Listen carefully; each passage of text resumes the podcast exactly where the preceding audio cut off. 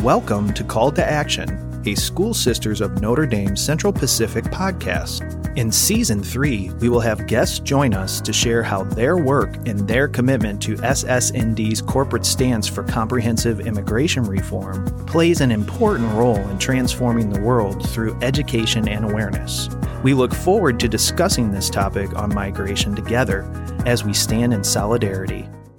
Welcome back to another episode of Called to Action. Today's episode is episode 8 DACA and Dreamers. Sister Anna Marie, how have you been since last episode? I have been very good. Since our last episode, we had that great conversation with Sister Limited about the intersection of racism, migration, and climate change. When I've been thinking about that intersectionality, in many ways, like taking off the thin veil of why our immigration system doesn't work, you really see where that intersectionality plays out just looking at how racism plays into immigration and the racial requirements um, that have gone on actually since the beginning of the country and the first immigration laws. How about you, Adam? What have you been thinking about? You know, I, I think that episode affected me pretty profoundly too. I really enjoyed having her on the show to give us uh, a little bit more of a global view. I mean, almost every country, especially countries that are dealing with uh, violence, uh, famine, uh, natural disasters. It, it was really eye opening. I think we're going to have another eye opening episode today. And today, as you mentioned, our topic is DACA, which is actually an acronym for Deferred Action for Childhood Arrivals. And I'm pleased to have with us Sister Cathy Doherty, uh, who will be sharing. And also, she brings along a guest. So, Ivonne, a young woman who is a DACA recipient. So, welcome, Cathy, and welcome, Ivonne. Sister Cathy, could you um, tell me a little about yourself? What ministry are you working in now? When did you become an SSND? Well, it's good to be here with all of you. And I entered in 1977. I'm from St. Louis, so I entered into the St. Louis province. I've been professed 43 years um, by this July. My ministry, where I met Ivonne, I served almost 30 years at Our Lady of Guadalupe. So my background when I entered was in mathematics. However, I went to teach in Effingham first grade, so I never got to use my math degree. and then I was supposed to get a master's in mathematics when I took first and final vows. But by that time, I was involved in parish work, so I went to the University of Notre Dame and got a master's in liturgy.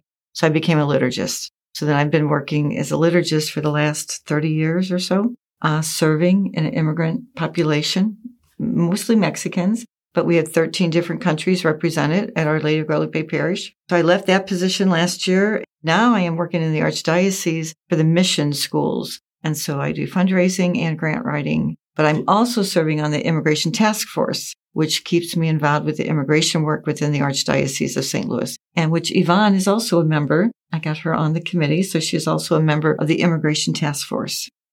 Well, Ivonne, we are thrilled to have you with us. And tell us a little bit about your family. So, I'm originally from Mexico City. I came to the United States when I was eight years old, back in 2003. Uh, it's been 20 years since I've been back.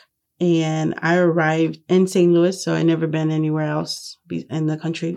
And I went straight to Our Lady of Guadalupe Parish in Ferguson. And that's when like I met Sister Cathy and I just started going to catechism. I was drawn to like volunteering.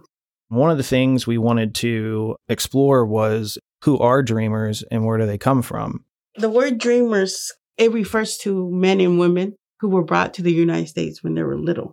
So as teens and children. So it's a word that people use to call children when they were they were brought here when they were little. That is the word dreamers everybody can become uh, can be become a dreamer everybody can be a dreamer but it's when you guys were brought here as children or teens so there's yeah. a distinction between dreamers and daca and they're not the same we are called dreamers but daca is the order that obama made dreamers is what they called us in in 2012 the former president obama signed an executive order that provided dreamers a relief from deportation. That executive order was called Deferred Action for Childhood Arrivals, commonly known as DACA. So that is the other word that we are going to use later on.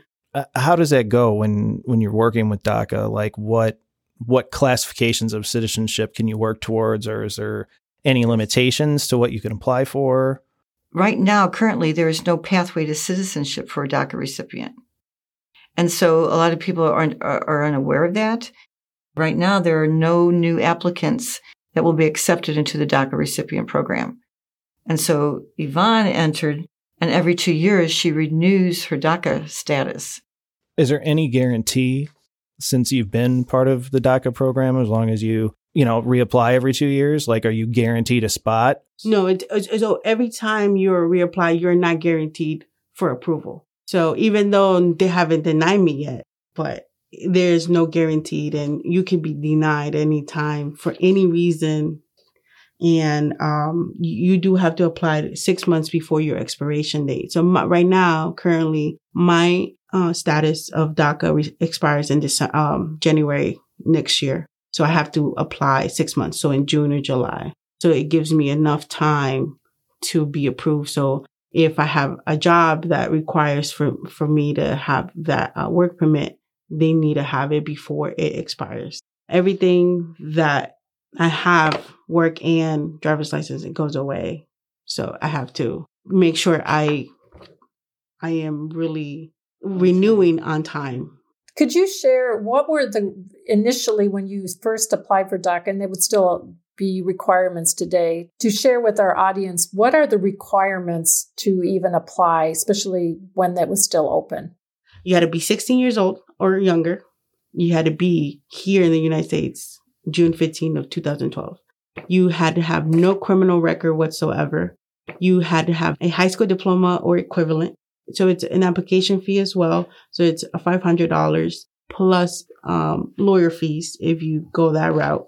First time that I applied for it was uh, $1,500. So that's how much it was for me the first time I, I applied. And you have to have enough evidence that you were in the United States since you arrived until the, the June 15 date. So all that you had to prove. You also had to be 35 years or younger.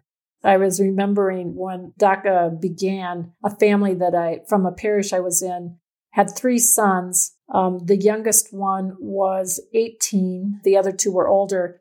And the two older boys asked me for letters. And I said to the younger one, Alonso, I'm like, Alonso, why aren't you asking me for a letter? And he said, Oh, hermana, I can't apply for DACA. And um, it was, you mentioned one of the clauses is uh, you haven't been convicted. Um, and we're not talking about a felony, but even a, a, serious misdemeanor. And he said to me that he had been picked up and he had been drinking. So they, it was a serious misdemeanor. And because of that, he could not apply. And he said, you know, hermana, I don't know how many of my classmates have been picked up. It doesn't affect them, but it changed everything for him. I, I, I know many stories like that. I'm like, people that have been here, mm, it's, it's something that we all do as kids and you get treated uh, differently because you're not from here. That's been kind of a common thread as we've been talking about immigrants applying for different statuses and just the, the gross difference between as you painted. Um, so I'm glad you said that because it's it's shocking. You know, like yeah. like you said, I mean, I'm I went I was a teen, you know, there's many a times I got into trouble that was, you know, just a kid being a kid. But I got let off with a warning or you know, whatever. It wasn't you know, I, I don't know. One of the things in the state of Missouri, what we were trying about a month ago, if a DACA recipient wants to go to college, a state college here in the state of Missouri, they have to pay international tuition, which is three times the amount of a regular student. And so a mm-hmm. group of about 30 of us went up to Jeff City, the capital of Missouri, to try to get the representatives and the senators to take that language out of the budget. They could pay in-state tuition, especially if they went four years to high school here in the state of Missouri, and it did not pass they could go to the other states and pay just out of state tuition. They don't have to pay international tuition. We're losing the workforce in the state of Missouri because of the international tuition that DACA recipients have to pay to go to state colleges here. And so those are the, some of the things we're trying to work on. Um, so Ivonne, as a DACA recipient, what what are the benefits? It doesn't give you uh, an official legal status that leads to citizenship, but share some of the benefits because you do have this status of deferred action. So when I first received my DACA status, I was extremely like blessed and happy. I have a license now. I was what 19 or 18 at the time when I, re- I first received DACA. I was super happy that I could finally be like, oh, I got my driver's license. I have my driver's license. I also went and got my social security and I was like, oh, I can work finally. It could be any job. I can travel in, in the United States without any fear. I think one of the benefits is that you are protected from deportation. That it's one thing, opening a bank account, get a loan, things in that nature that you couldn't do before. Yeah, so you can you can study, you can work, you could buy a house, you could take a loan, but if they take away the deferred action, you lose all of that. What do you think is our government's like big stumbling block? I mean, to me, everything you just said, everything you just said, Sister Anna Marie, I mean, that's all citizen rights. So, what is that? Like, why is there that wall where it's like, okay, well, you can classify for DACA, but only for a limited time. But even when you have DACA status, you're still not a citizen. I guess it goes back to what we were talking about in earlier episodes, Adam, that the whole system is broken. And that's why we need comprehensive, comprehensive immigration reform, because we're not just talking about uh, the laws that affect refugees and asylum seekers, but laws that affect people and families who have lived in this country now for generations. And they do not have a, a status and they do not have a pathway. So we really need Congress to be able to act. But immigration is always such a back burner issue everything goes in front. They want to put uh, other things in front and be like, oh, this is what we need to worry about. This is what we need to worry about. And they never worry about immigration until it's uh, time to vote. And they be like, oh, this is what we could do.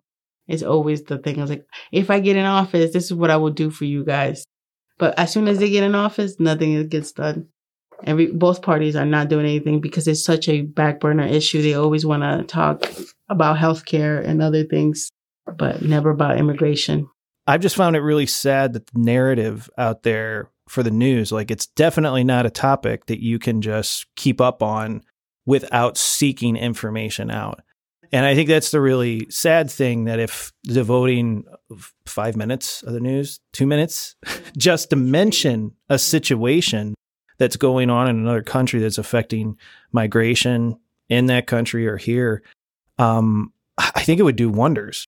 It's bigger, and I feel like Congress is just too scared to open that can because they do need us. Like they do need immigrants to do jobs that nobody's willing to do. We, you know, we keep talking about it's a very complex, and I, I, I appreciate what you were saying, Ivonne, that it's it's not simple. We know it's complex, but if you don't dig in and start looking yeah. at it, then it won't get resolved and, and especially around the DACA situation and the Dreamers. If you ask the most of the public and you look at the publishing polls, most people are totally in agreement that we should have a path to citizen. And I think that's what's also important. And I hear you saying it, you're asking for a path, a way to have all of your rights, rights as a citizen. Now, now 10 years later, I'm not asking for a pathway. It's been 10 years. I deserve to be a citizen. And I feel like most people don't know that you cannot get citizenship. Like, unless I get married, why do I need to get married to get that? And you cannot become a law enforcement. Let's say I wanted to become a police. You can't. But you can enter into the military. And I think that's nuts. I think it's really important um, that our audience hears from a DACA recipient and what, what that what that means and someone who's contributing to society as as you are, um, and as as all the of our DACA recipients, and and the 18 million who are not able to get any status, especially since um, there's been a hold on DACA and there's a hold entirely on processes that allow people to move forward and and get any kind of legal status. So, Sister Cathy, um, have you just been a, a support person for Ivonne, or have you had like what have you gotten actively involved in?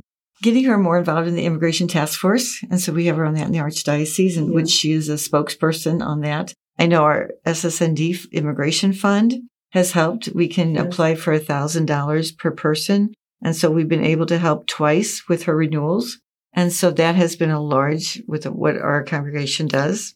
She received the Social Poets Award through Network, the United States Network of Gathering of Sisters. I'm there to help her family and her and others. So growing up, I was told to never speak about my status. When I met Sister Cathy, it's kind of like she gave me my voice to speak and not be afraid. What would you say, Sister Cathy, would be the best resource for somebody to locate a means to donate? Through the Archdiocese, like here in St. Louis would be the Archdiocese, we have an immigration task force that deals with immigrant issues. And so in your area, look in the diocesan level to see what agency handles help and fundraisers and education because everyone likes to do different things. So some might like want to do advocacy work. Some would like to do fundraisers. Some want to educate. But usually there's an immigration task force or Hispanic office nationwide, USCCB, the United States Catholic Conference of Bishops. Look up that website and you get a lot of the myths information and real information of what immigration is. And I just want to make this clear so people realize it. Um, you know, regardless of where their stance is on their faith or if they belong to a parish, they can still seek these resources out if they feel strongly about this issue and want to get involved, correct? Right, because this is an interfaith issue. I mean, it really is. Immigration is interfaith. We take students, high school students, down to the border for the Mass every year just to educate the families. And when the students come back, they're on fire with, I want to help. We didn't, we didn't realize this. We weren't taught this in high school, you know. And so we take a bus down to El Paso every November for the Mass at the Border just to educate them on immigration issues. And when they're down there, they just don't go attend the Eucharist. We, they talk to Border Patrol. They talk to the bishop. They talk to different people that are working at the border on these issues to get a clearer picture because what we hear at a non-border state is very different than what the reality is at a border state.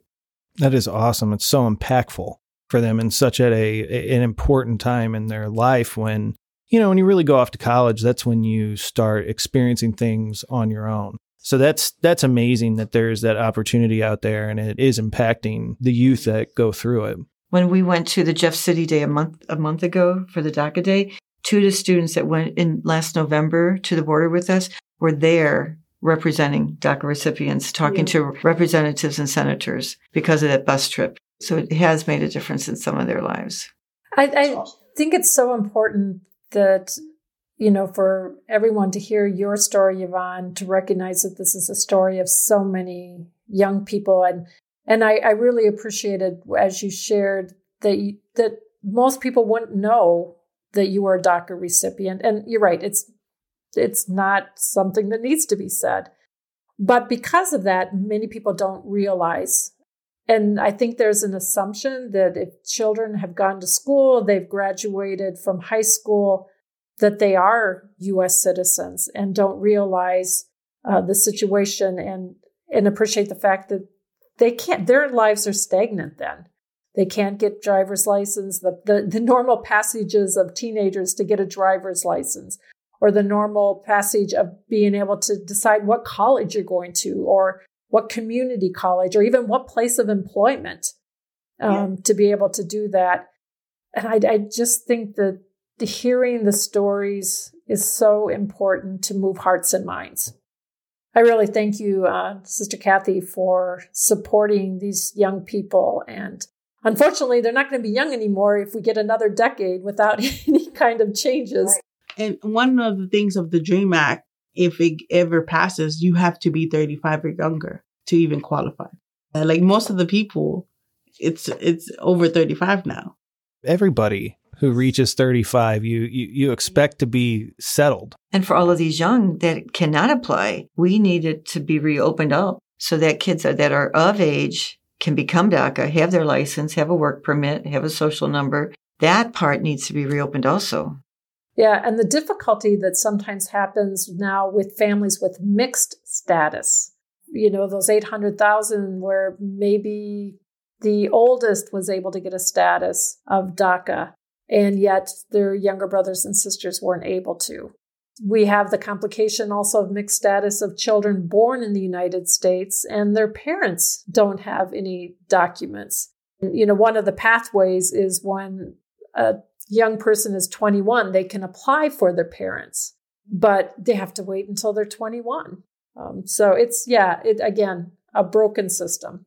You could uh, apply for advanced parole, but even for, for the application fee, it's $575. And it takes up to six months to be even uh, uh, considered. And it has to be for certain reasons of why you need to leave the country. So you have to ask for permission. Even the word advanced parole, you know? It is a risk. You, at, when you re- go to return, you have no assurity that you'll be let back in yeah. even if you have deferred action. It's just too great a risk to even do. I have made an analogy that, you know, I feel like having to try to go through that process is similar to the situation of like having to contact a cable company. It's like some areas it's your only provider. You know, you're you spend hours on the phone and sometimes don't get an answer or anything.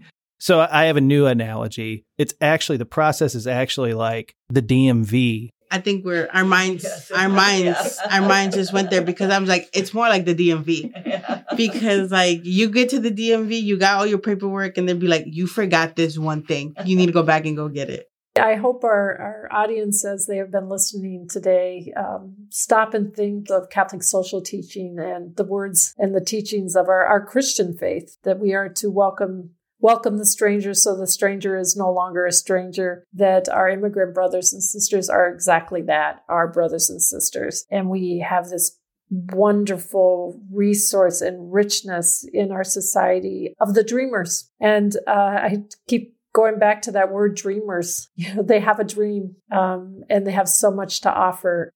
My friend Belen always says that our parents were the dreamers and we are the ones making it happen. We came here for a reason, and they were the ones dreaming for us to become better. I want to thank you again for uh, coming onto the podcast and sharing your story with us. Sister Cathy, thank you as well. It has been great having you both on here. And at the end of every episode, we ask the guests to lead us through the prayer that's on our website. I will. And thank you again for having us. Thank you so much. Appreciate this. God of love and compassion, may we always recognize your spirit in the refugee family seeking safety from violence, and the migrant worker bringing food to our tables, and the asylum seekers seeking justice for their families, and the unaccompanied child traveling in a dangerous world. Give us hearts that break open whenever our brother and sisters turn to us. Give us hearts that no longer turn deaf to their ears and voices in times of need. Give us eyes to recognize a moment for grace instead of a threat. Give us voices that fail to remain silent, but which decide instead to advocate prophetically. Give us hands that reach out and welcome, but also in work for a world of justice until all homelands are safe and secure. Bless us, O Lord. Amen. Thank you, Sister Cathy and Ivonne, for joining us. Um, this has been a very rich episode, and we are looking forward to our next episode, um, episode nine. Who will be joining us for that episode is Sister Lucy Nye, and she will be sharing her experience of working on the border.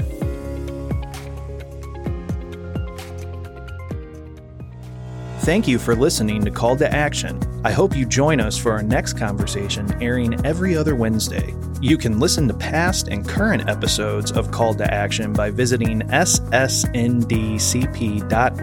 forward slash call to action or by following us on Spotify and Apple Podcasts. Thank you so much for your support, and remember to follow the School Sisters of Notre Dame Central Pacific Province on Facebook to stay up to date on Call to Action.